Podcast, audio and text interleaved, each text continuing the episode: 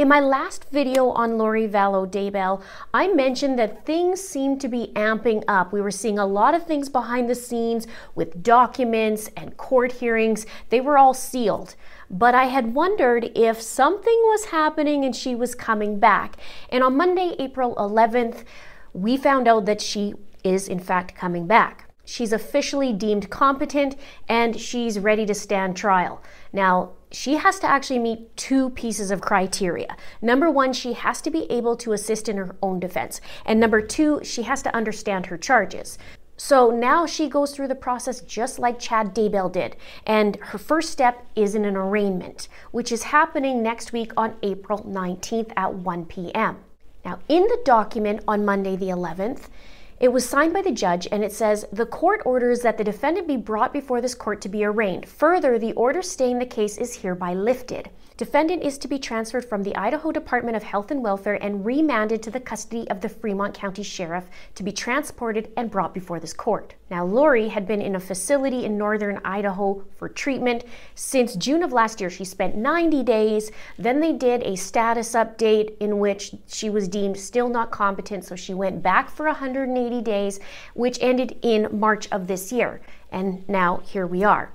Now, Lori's charges in Idaho two charges for conspiracy to commit first degree murder and grand theft by deception for the death of Tylee Ryan and JJ Vallow, Lori's children. Conspiracy to commit first degree murder in the death of Tammy Daybell, Chad's previous wife, and first degree murder for the death of Tylee and first degree murder for the death of JJ. And also grand theft related to Social Security survivor benefits, over $1,000 allocated for Tylee Ryan and JJ Vallow. Now, also, she's charged with conspiracy to commit murder in the death of Charles Vallow. That's in Arizona. From my understanding, they deal with this first. Let me know if you know more details about that in the comments below. I really would appreciate it. Now, speaking of Charles, in the documents it said that Lori got her advice and direction from Chad Daybell.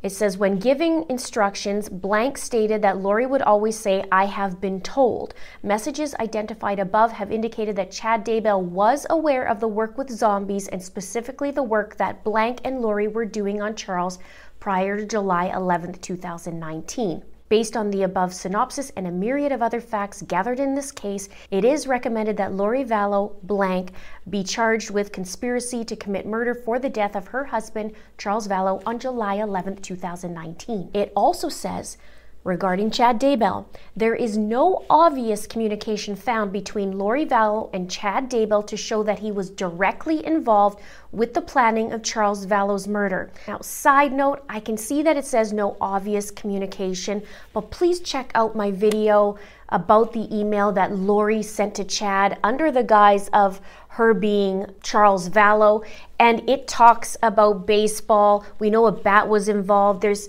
there's all kinds of things in there. I believe it's coded. I still believe it's coded. I'll put that in the description box below. Now, there were statements from family members about this recent news.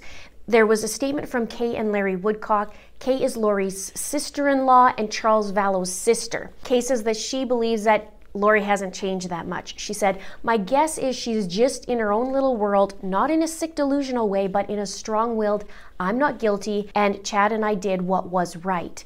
And that way, I don't have to ever face the fact that I murdered my two kids and my husband. And then Kay says, I don't know that she'll ever realize or ever admit her guilt. A while back, we heard this from Adam Cox, who is Lori's brother. And it was, I believe, in a 2020 episode that I covered. I'll put that also in the description box below. But he said that their mom, Janice Cox, had talked to Lori and said she's the same Lori that she's ever been. So I wouldn't be surprised that Lori is going to be the same as she always is. Let me know your thoughts in the comments below. Kay says, I want her to feel us breathing down her neck when they are in court, and they will be there. Larry says, to me, what it proves is that she has played the system her whole life and she can't play it anymore. I never believed that she was incompetent. I know her better than that. I truly believe she played the system the whole time. We know Lori's played the system from an outsider's view. So Larry has the inside scoop and he's seen a lot over the years, I'm sure. He says, now that they're both going to be sitting in a court across that barrier from me and Kay and our family, at some point in time, she's going to have to look at us. I'm not going to give her one inch. I'm going to be right there behind her, just like I did with Chad. Larry also turned 75 years old on Tuesday, April the 12th.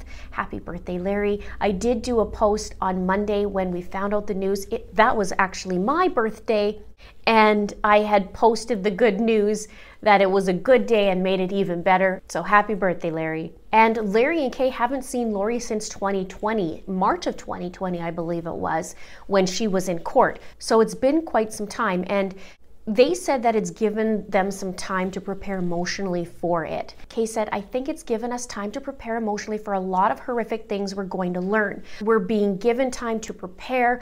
I'm better than I was. Larry's better than he was. It's a daily struggle still, but it's okay. Now, if it weren't for them, they were the ones who initiated the call for a welfare check on JJ. And that would have been two months after JJ went missing. And if you remember, Lori wouldn't let Kay and Larry talk to JJ. It was in August that they last talked to JJ in a short little FaceTime chat. And then it was, you know, I think it was not even 30 seconds long. So then they had been trying to figure out where the heck Lori is because she didn't tell anybody where she was going. And it was only when Kay found out that she ordered something on Amazon, which was the uh, malachite ring and a bunch of wedding stuff, did Kay find out that they were living in Rexburg. So this kicked off this whole thing. A viewer mentioned to me that Colby Ryan, Lori's son, has a new book out. It's on Amazon and it's called The God Over Odds. It says, Redeemed, healed, and delivered. This is a Colby Ryan's testimony of how God got him through a life of trauma, abuse, murder, and loss. A journey from son of cult mom Lori Vallow Daybell to man of God.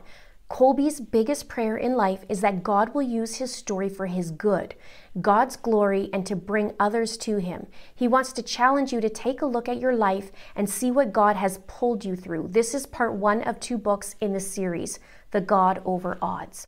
I'll also link that below for those of you who are interested. Now let's switch to the death penalty because Lori could be facing the death penalty just like Chad Daybell is. But prosecutors have 60 days to state if they will be going after the death penalty once she does her arraignment. And Annie Cushing also made a statement. These were all from East Idaho News. We all love Nate Eaton. Give a like for Nate Eaton. We love him. And Annie Cushing is Joseph Ryan's sister, Lori's third husband out of five. She says, I'm ecstatic that Lori will finally face charges for her role in the murders of Tylee, JJ, and Tammy. Justice may have been delayed, but it has not been denied. And Annie Cushing also has her own YouTube channel called A Murderous Heart. I will put that in the description box below. Lori's arraignment is scheduled for April 19th at 1 p.m., but Chad Daybell is also scheduled to be in the court that morning at 9 a.m and prosecutors will be arguing in his case about the costs for the trial and that having the trial in Fremont County will be significantly cheaper than having to move it to Ada County. It's currently scheduled for Boise, Idaho in January of 2023, and Chad and Lori's cases will be tried together. John Prior fought for these cases to be severed, but the judge denied it. Now, I have a question here regarding Lori and Chad. What do you think Chad Daybell thinks of this? Now that Lori's been restored, what do you think? Let me know below. I'm curious.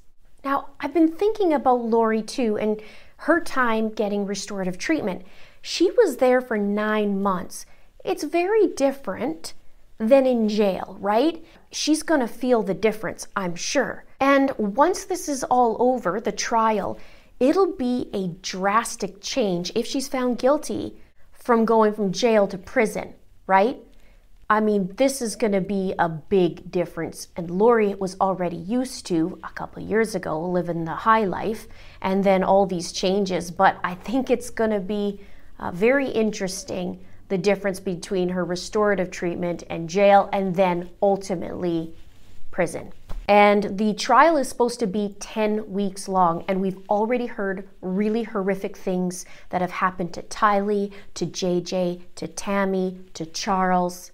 And be prepared because I don't think we've heard anything yet compared to what we will. I think there's more coming. What do you think? Let me know in the comments below. I think this is good news that Lori's back. They're better together, as my thumbnail says. Now it's time to get the show on the road and get the circus out of the way. Stay tuned for more. Please subscribe if you haven't done so already.